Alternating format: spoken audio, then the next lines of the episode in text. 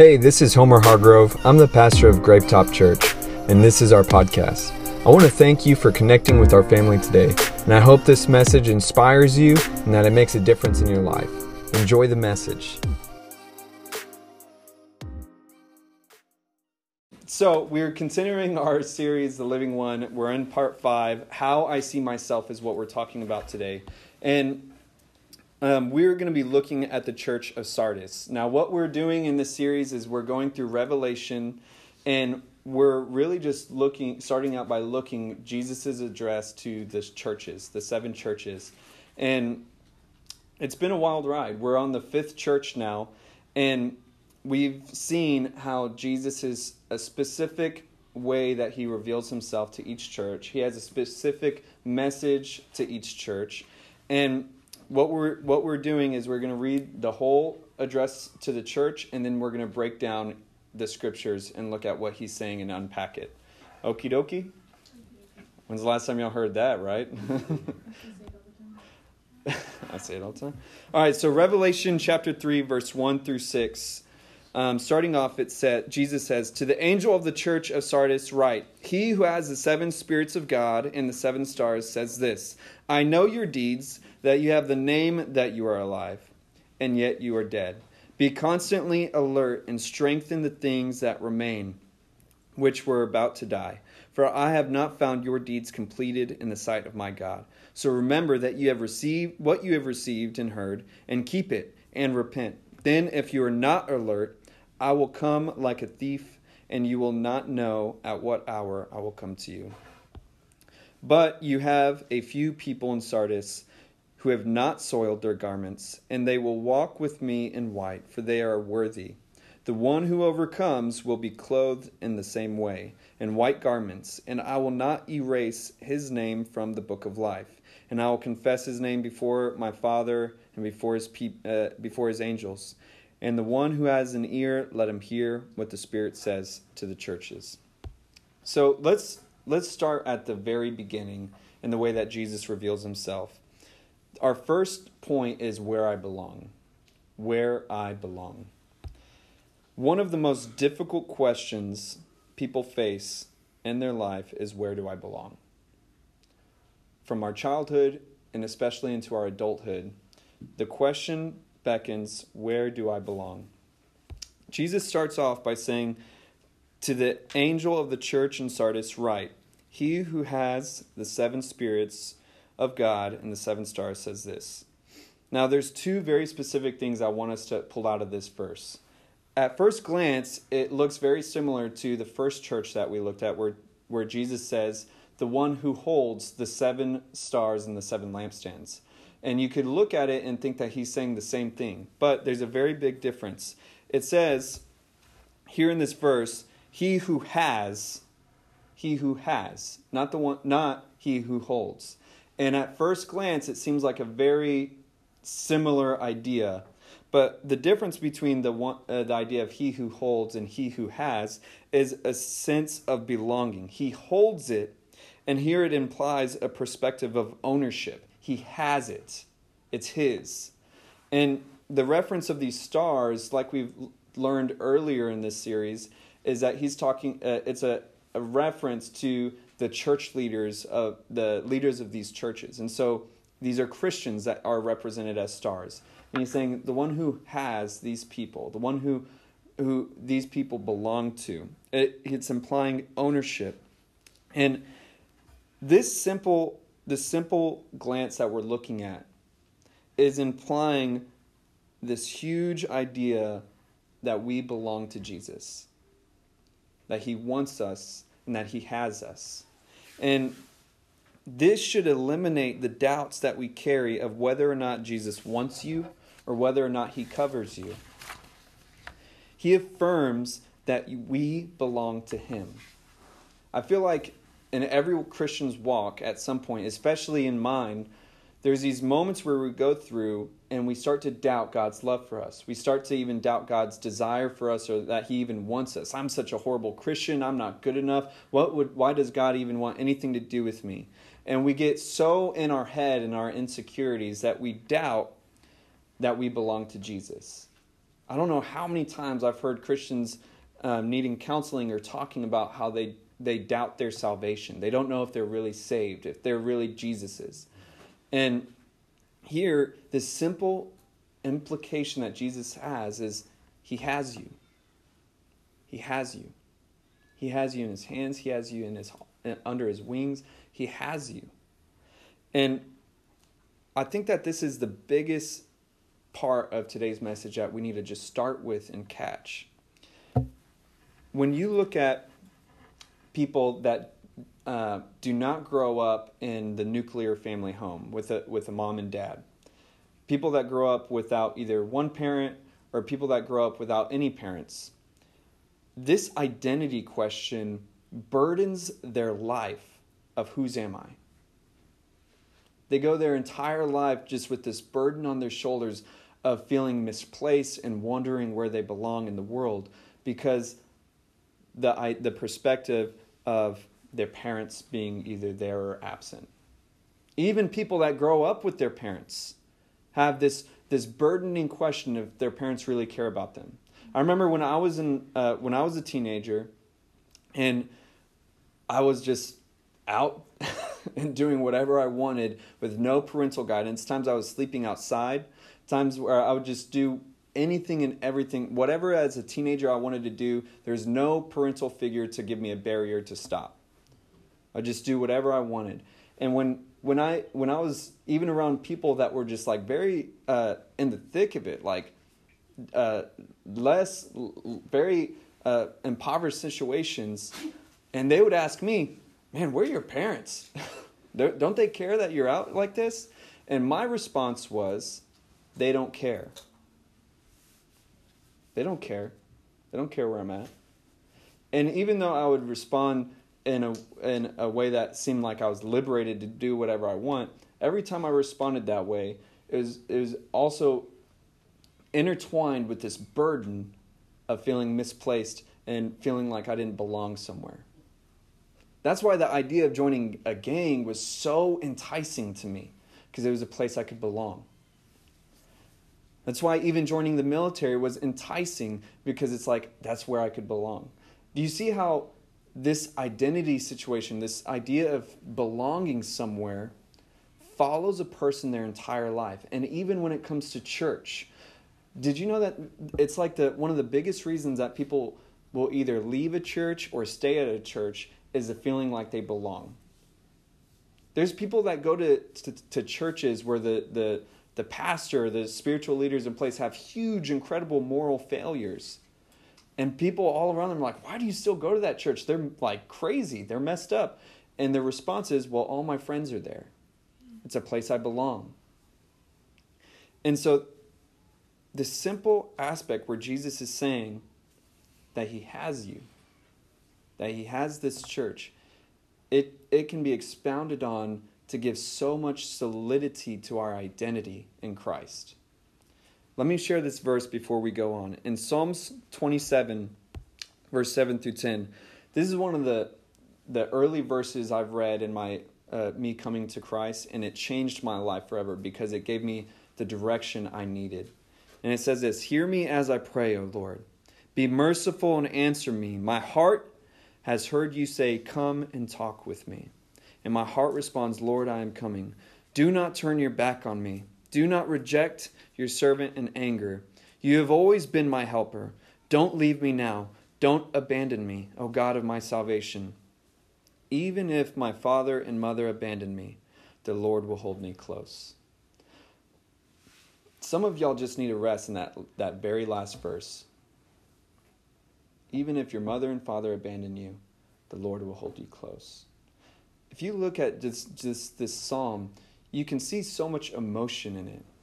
Do you see the writer's doubts where he's saying, Be merciful and answer me? He's saying, God, I'm going to pray to you, but I don't even feel like you want to hear me. I don't even feel like you want to listen to me, that you want to look at me. And then he says, My heart, though, hears you say, Come and talk with me. I have this pool in my soul that I need to find you, even though I doubt you. And this, where he's saying, Do not reject me in your anger. and yet he says, "But you've always been my helper." He's it's like he's going through this battle in his mind of knowing deep down that God has always been with him. Yet he has so many doubts of his within his uh, insecurities that he's thinking God is going to just punish him for being such a bad Christian. And says, "Don't leave me, don't abandon me." But even though I, I'm begging you not to leave me, I know that even if my mother and father abandon me, God is the only one that will hold me close. It's a powerful thing that God is saying to us right now. And with with that being said, I want us to to move on to the rest of this point, and it's it's simply this. It's a part where he says, "I have this. I he has the seven spirits." You know, I just want to take take a moment to sidestep and teach what this means. When he says he has the seven spirits, it's a reference of the coming Messiah in Isaiah chapter 11. Isaiah, written, uh, written hundreds of years before Jesus was uh, born in this world, was a book that was filled with prophetic, uh, prophetic description of what the Messiah would, would carry, what he would be like, what would happen. And in Isaiah chapter 11, it gives this description of the these seven spirits of God. What it is is it's not seven different spirits, it's seven folds of one spirit, the Holy Spirit. And so it's seven aspects of the Holy Spirit. And that is the spirit of the Lord, which is the essence of God himself. It's like his personality, his character, his presence. The spirit of wisdom, the spirit of understanding, the spirit of counsel. You know, I want to stop for a moment to understand these three things it's spirit of wisdom, spirit of understanding, spirit of counsel. It seems like all of those are in the same genre, right? That wisdom, understanding, and counsel, all those things are, are almost like the same. But it, it what it shows is that God is so beyond the capacity of wisdom and understanding that even as he's describing it to us, it seems overly simple. Wisdom and understanding. Have you ever thought that that was a spirit of God? That understanding was, was a heavenly thing, that wisdom was a spiritual thing. And here, God is unpacking himself and showing that not only is he so wise, but he is so understanding in the ways of the world, in the ways of our hearts, in the ways of our decisions, that even when it comes to uh, our upbringing, God has understanding for you. Did you know that the Bible says that for those who have hard hearts, He is more patient because He understands the things that they've gone through? I mean, it's not, God literally shows Himself saying that He understands each individual, that it's not just a level playing field and that we're all just supposed to be these Christian clones, that He understands everyone's shortcomings, everyone's struggles, and how they're different going on, it says the spirit of strength, the spirit of knowledge, and the spirit of the fear of the Lord. You know, so many times we look at the idea of the fear of the Lord as something scary. The, the essence of what that means is total reverence for your Creator, a reverence for God. Reverence means that it's something special that, that you don't take as ordinary. And and all of these all of these aspects of the Holy Spirit are are of Jesus and of the Holy Spirit that lives inside of us.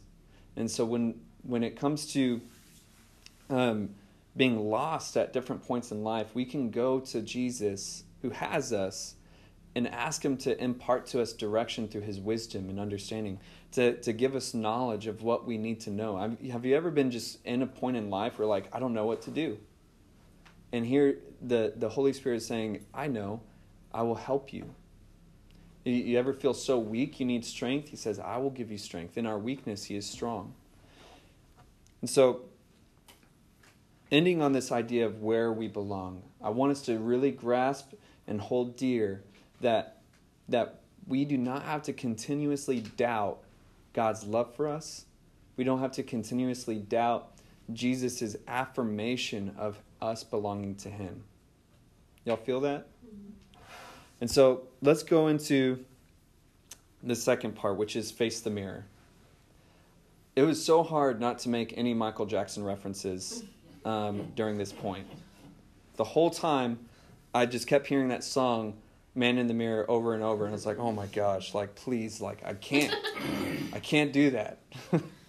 but we often replace holiness and true spirituality with empty enthusiasm.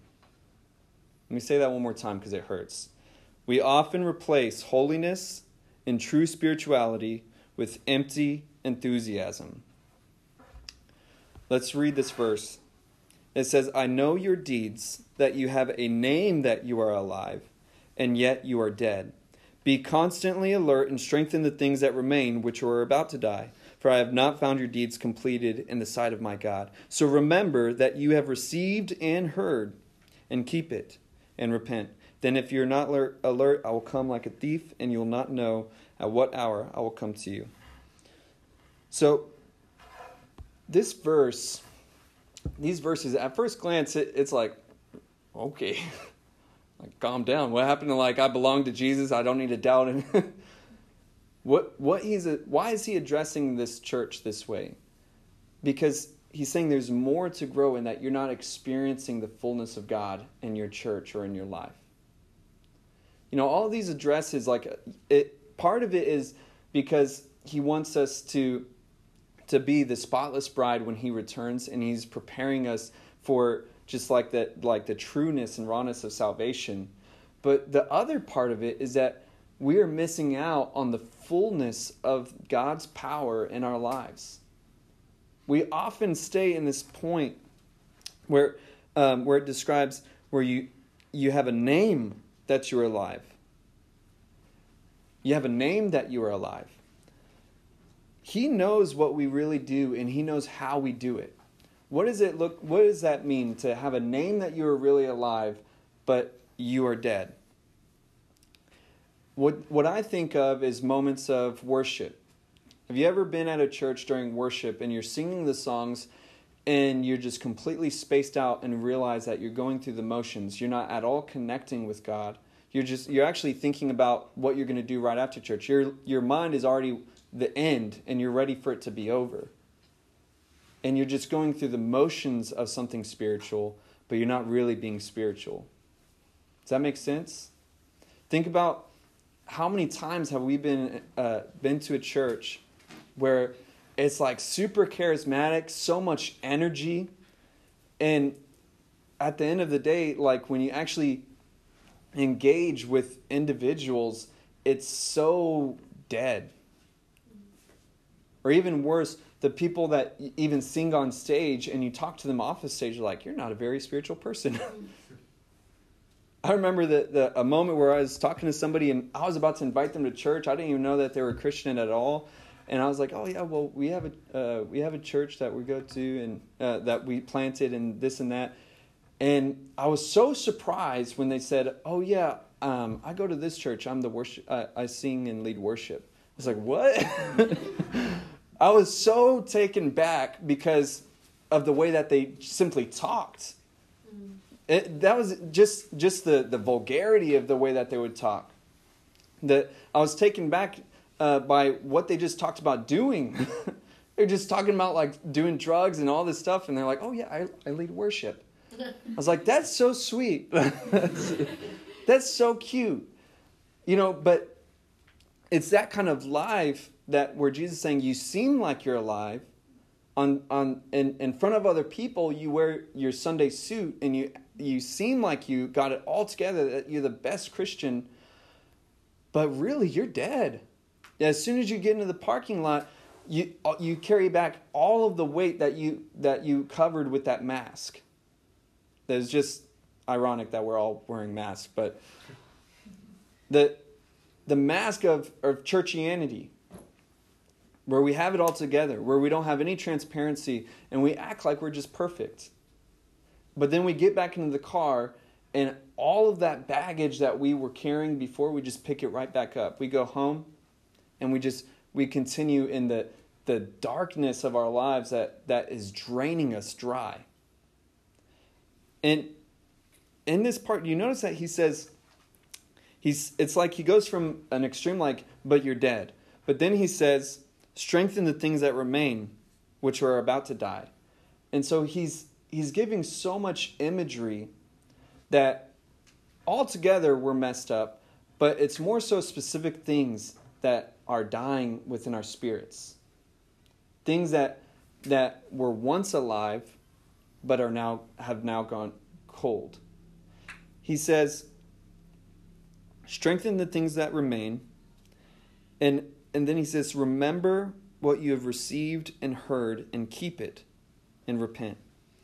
He's giving this he's giving us direction to really go back to the basics. What I've found in my life and other people's lives and counseling, etc., that oftentimes in Christianity, in our walk, we we get the basics down and then we feel like we're done. Let's move on to bigger and better things. And the basics are like simple stuff like forgiveness, um, being being nice. like I think it's so hilarious when there's we have churches that go through these like expounding messages about how to love your neighbor. It's like, dude, just be nice. Like like you could most of church messages like just be nice to people. And and it's like so hard for us to it's like when we were first a Christian, yeah, okay, like I'm a Christian now. But then it we we walk away from that and we feel justified in our faith to to like take off that that barrier of forgiveness. To take that that barrier of love and kindness off. Because we know better now. Our, our search of knowledge has caused us to forget the simple practices of our faith. We would rather hear some deep secret about the Bible that most likely isn't even true. It's just a, compl- a, a simple thing that was made complicated, like the idea that um, that Eve uh, didn't just eat an apple; she actually had sex with Satan. Have y'all heard some crazy stuff like that? Mm. There's some stupid stuff out there. Stupid stuff. But people chase these myths and these like, oh, have you heard about the the books of the Bible that aren't in the Bible? If it was a book of the Bible, it would be in the Bible. That's that's like a self-defeating statement. It why it's like, yeah, but if you read it, you find that like how how different God really is. Like and you see all these like things that that aren't biblical. It's like, hmm, maybe that's why it wasn't included in the Bible because it was inaccurate.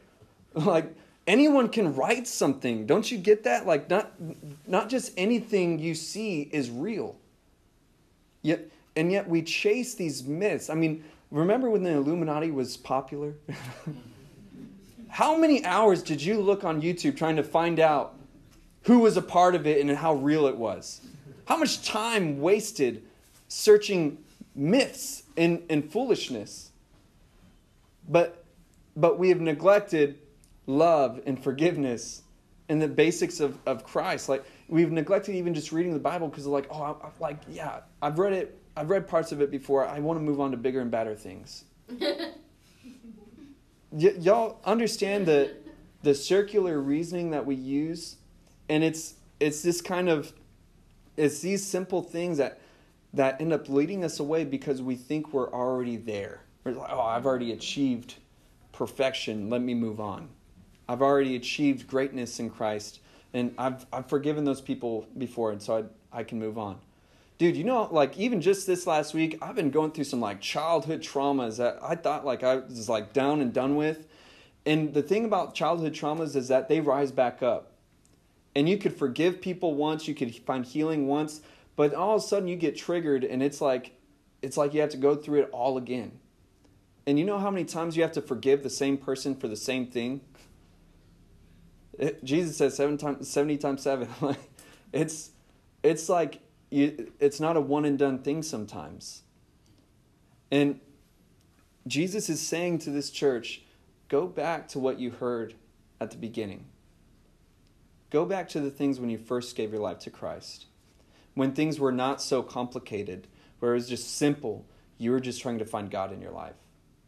You notice that in those moments where it's that like that's our simple desire. There's nothing else. It's like I just need God. I don't even know what.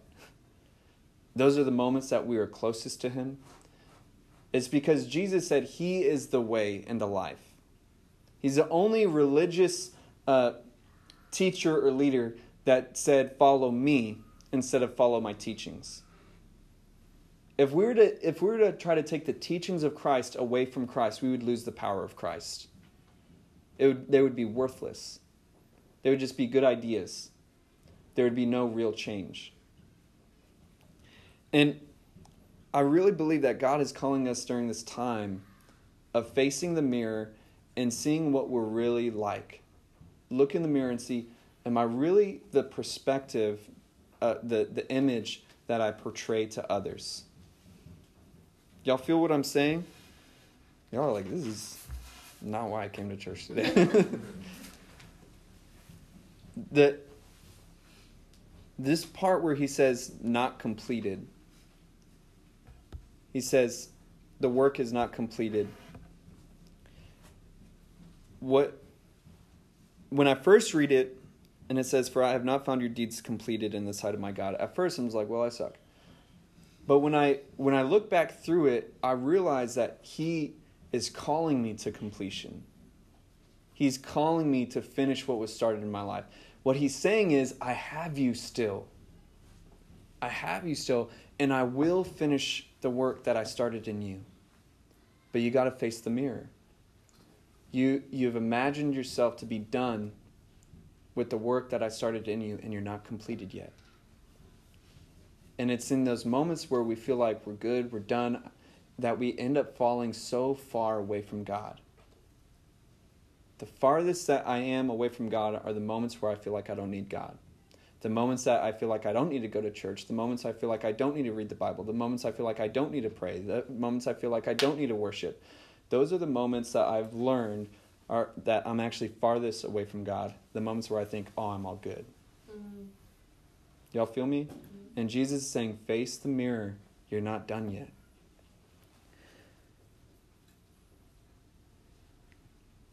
Our last point that we're going over is the battles that I face. Battles I face, battles you face. And I really I really pray that as we leave today, my heart it, I don't know how long most of y'all have been going to church. Some of y'all probably been going longer than I have. Um, I'm on my 11th year as a Christian Okay. Whoop, whoop. I had my 11th year birthday, January 27th. Um, I gave my life to Christ in 2010, January 27th. And from that point forward, I've, I've been following Christ. And I've, ex- I've had experiences just like many of you have had. And this part where I said we chase empty enthusiasm instead of true spirituality instead of holiness, it's easier to chase hype. It's easier to chase energy than it is to pursue spiritual uh, spiritual affirmation, to pursue spiritual holiness. And I really believe that holiness is is a word that doesn't necessarily make sense to our earthly minds. Like when I'm at when like how would you describe holiness? Purity, I don't know. I just I just think like untainted. And and when I think of like holiness, I, I it's hard for me to really project if I want to be holy, what does that look like? When I when we talk about holiness, what I would rather you imagine instead of this just un, undefinable word that we don't even know what it really means, why don't we imagine it to be spiritual pursuit? Spiritual pursuit. Doesn't that sound like a good replacement. Not, not replacement, we're not changing words of the Bible, okay? But doesn't that sound like a good description of what the pursuit of holiness is? Is just it's just an authentic spiritual pursuit of God in your life. That's what holiness is.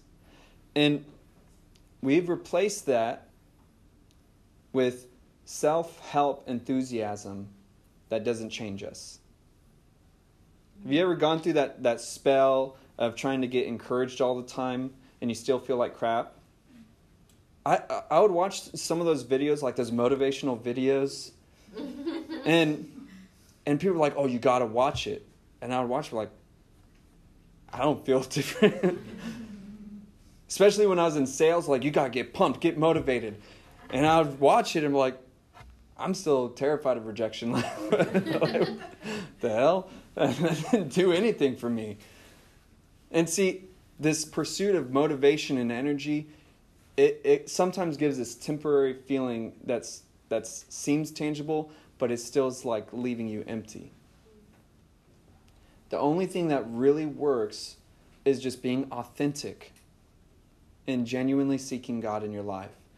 I, I wanted to expound on that because I think it's directly connected to the battles that each of us face. Everyone faces a personal battle they fear they won't overcome. Everyone faces a personal battle they fear they won't overcome. Even as I'm talking about this pursuit of God in your life, a lot of you already started doubting if you'd ever really be able to do that. A lot of you already have been filled in your minds with doubts of this being this huge battle that you won't be able to overcome. Let's read this last part. It says, But you have a few people in Sardis who have not soiled their garments, and they will walk with me in white, for they are worthy. The one who overcomes will be clothed in the same way, in white garments. And I will not erase his name from the book of life, and I will confess his name before my Father and before his angels. And the one who has an ear, let him hear what the Spirit says to the churches. So let's unpack this, what it's saying. When it says soiling their garments, it's like, Jesus, uh, what I feel like it's pretty vivid imagery that Jesus gives, and what I see it as is it doesn't. Uh, the way I initially take it is, and he really doesn't like me because I'm not. I I feel like I have soiled garments. I feel like I'm in that pot. But what he's really showing the the viv, the vivid imagery for is how much sin is not pleasing to him. That that's the Bible says that sin is like a stench to him. And so when he calls us to holiness, he's calling us us ourselves without sin. He knows that we're in a sinful world. But the whole process of Christianity is is being like taken out of this world. Being purified and taken out of this world. So when it says soiling our clothes, that can only happen from two different ways. Our own filth or the filth from this world. And when he's calling us to, to, to purify these garments, to wash these garments, one, we know that the only way our sins are forgiven is not by our works, is by the blood of Jesus. Our salvation isn't by our works of how good of a boy or girl we can be. But the pursuit of holiness happens with our decisions. We're, we're pursuing spiritual uh, a, a spiritual, authentic relationship with God. That's what holiness is. And that happens by our daily decisions. That happens by our big decisions and our little decisions. And the way that he describes this worthiness, I don't believe that Jesus is saying that we're worthy as in uh, he's not talking about the worthiness of our identity. He's talking about the worthiness of our lifestyle decisions. And and it's it's just really aspiring to make God every part of your life. Every part of your life. To where it's not just a Sunday thing, but it's like a lifestyle pursuit. Let, let me be an example to you guys because I'm not perfect. You're like, we know. Just a second ago, you said, hell yeah. Okay. I'm not perfect. And I the same way that I talk to you guys, the same way I talk at home. It, the only difference is that in public, my wife says, "Babe, please stop." at home, she doesn't tell me as much. but what I'm trying to portray to you is that to live uh, to live this life worthy of our calling, to live this life of spiritual, authentic relationship pursuit of God, doesn't change who you are or your personality or eh, you don't have to be like everybody else. It's the biggest like false narrative that that people believe about church is that we we can't be ourselves anymore. That's not it. It's about it's really just simply pursuing God. And it's not about being perfect. It's just about being genuine. And the closer that you get to God, the more you will actually learn about yourself you'll learn that you are carrying so much so many soiled garments over your shoulders that you're able to throw off you know the Bible says to throw off sin like an old coat and to put on a new coat of Christ. And when, before I gave my life to Christ, I thought I was a person that genuinely uh, liked hurting people. I thought I was a person that liked stealing. I thought I was a person that enjoyed uh, just being a bad person. I was a sinner. I was really good at it. And the more I grew closer to Christ, the more that my heart just began to change. And I started just realizing, well, I don't want this garment on me. Not because the Bible says don't do this, don't do that, but just like the closer I would get to God, the more I realized I don't like hurting people. I actually like building people up. I like encouraging people. I like showing people love when they've not experienced love. I don't like stealing anymore. I, I realize I actually much better like being generous. See, the, these things that have changed me to where who I am today were not told by any human being, but simply just the process of me growing closer to Christ. I threw off more and more of those soiled garments and put on the, the clothes that Christ has given me. And I've become more and more the person He originally made me to be. And I want to point out this idea where it says,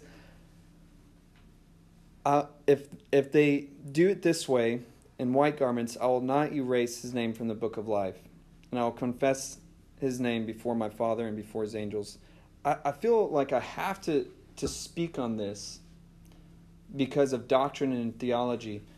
This is a point in Scripture where it, it gives this imagery of our names being written in the book of life and the possibility of it being erased. And the reason I wanted to talk on this is because there's there's different belief systems out there, and one belief system is that once you're saved, you're always saved. That once you give your life to Christ, um, that you're just saved forever, and it's like your check mark, and like you can show the angels at the heavenly gate, like uh, I got my credentials. Okay, you can see here, signed by the pastor himself. Um, he, he's not here, but you know, what is saying that names can be erased. And I want to be clear in what I'm saying. What I'm saying is that as a church, we do not believe that once saved, always saved. What we do believe is that our salvation is dependent on our relationship with God. And that that relationship with God is not thwarted or thrown out when we make one bad decision. I think that the covenant God made with you, with everybody that has given their life to Christ, is much stronger and much more durable than the mistakes that we make in our life.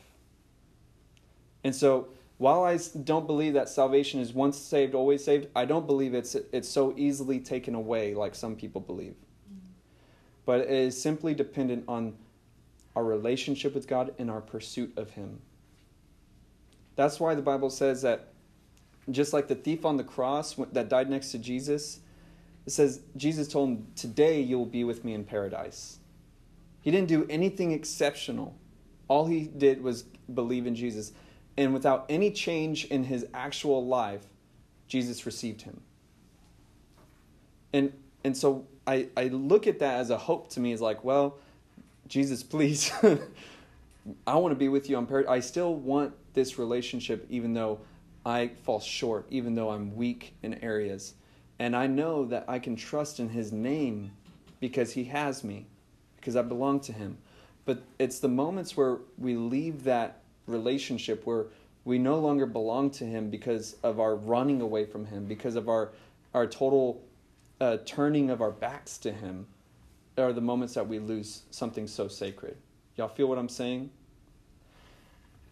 And this la- the, and we'll end on this. He says the one who overcomes will be clothed in the same way. This this idea of overcoming. Have y'all noticed that in, in nearly every letter to the church that we've gone through, it ends with Jesus saying, It's the one who overcomes.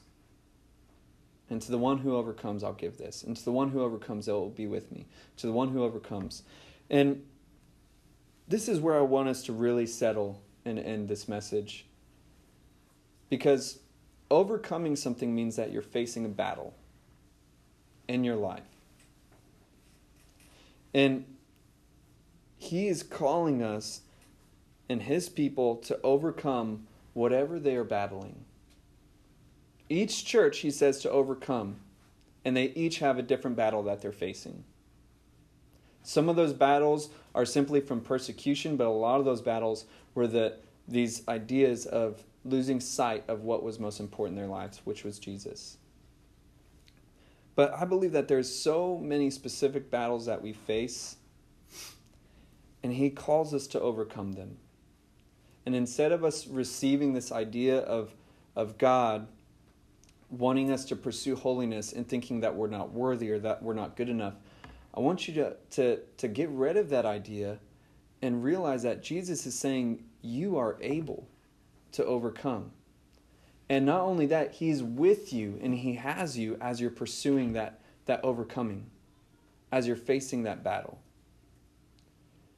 And I want you to ask yourself what does my battle look like?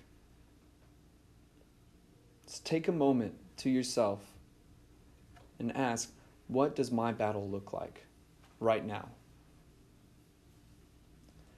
For some of you, it might be a long term battle that you've been facing for years. For others, it might be a, literally a battle that you're facing right now. It seems like it came out of nowhere for some of you, you feel like you're still standing in this fight. For others, it feels like you're already you've already given up.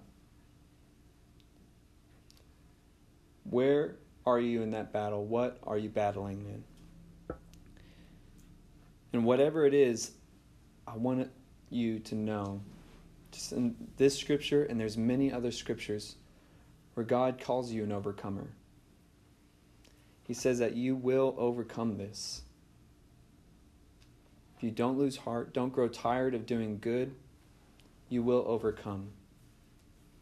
Even if you fall, you can get back up. You are an overcomer.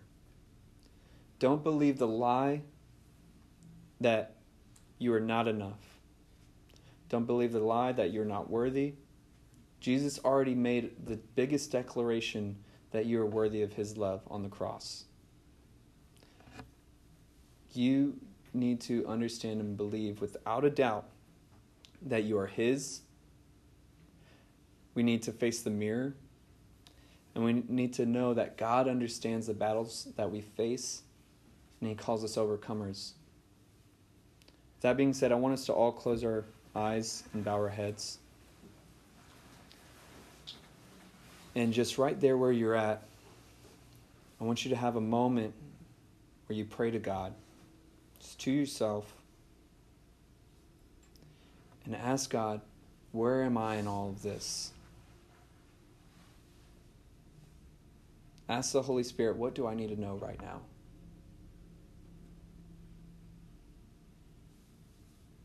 Ask Jesus, what do I need to do right now? And ask God, what do I need to believe right now?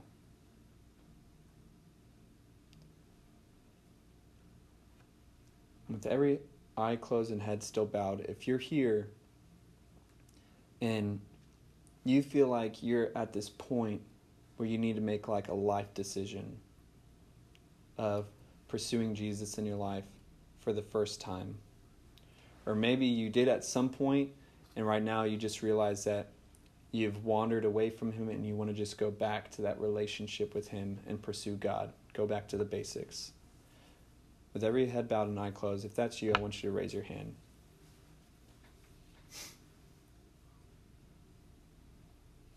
Amen. I see your hands. And so, just right where you're at, I want you to just pray to God and tell Him, I'm ready. I'm ready for this. Help me not to give up. Help me to get back up when I fall and to make this a life decision today. The Bible says that if you believe in your heart and confess with your mouth that Jesus is who he says he is, that he's the Son of God who died on the cross for our sins and rose from the dead, that surely you shall be saved. The Bible says that it's his kindness that draws us to repentance, and repentance just means to change direction. And I want you, if, if that's you today, I want you to just have that conversation with Jesus and acknowledge the sacrifice he made on the cross and and just have a, a moment of surrender to him. Say from this point forward i'm yours.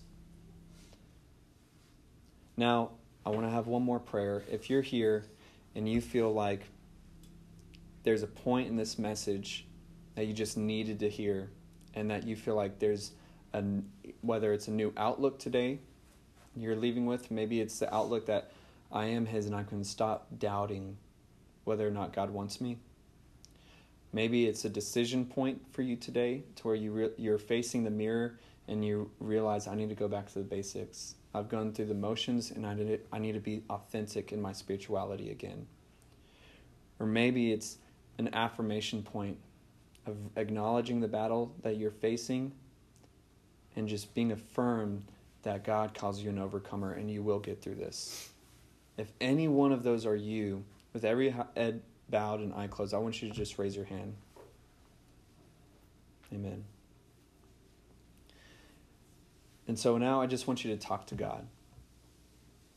Have a moment where you just talk to God, to yourself, and say whatever you need to say, and I'm going to pray for you. God, you see every individual you see every person and what they need, what they're what they're hearing, what they're going through. And I pray that you finish the work that you started in them. I know, Lord, that you have great, amazing love for these people. I know, God, that you are affirming that love and that grace for them. And I pray that you cause them to know without a doubt, be affirmed in their faith and be edified that what you are saying to them is right, that it is true, and that they wouldn't doubt the voice of the Holy Spirit, but that they would know it and be sensitive to it. I pray that you bless them, God, and that you continue to reveal yourself to them in a more clear and powerful way. In Jesus' name, amen. I hope you enjoyed the message today. If you did, there's a couple things that you could do to connect. First is to subscribe to our show so that the most recent episode will always be in your feed, ready when you are. And second is if this ministry has impacted you and you'd like to help us continue to reach others, you can click the link in the description or visit our website, gravetop.com, and you can give now. I'll see you next time on the Gravetop Church podcast.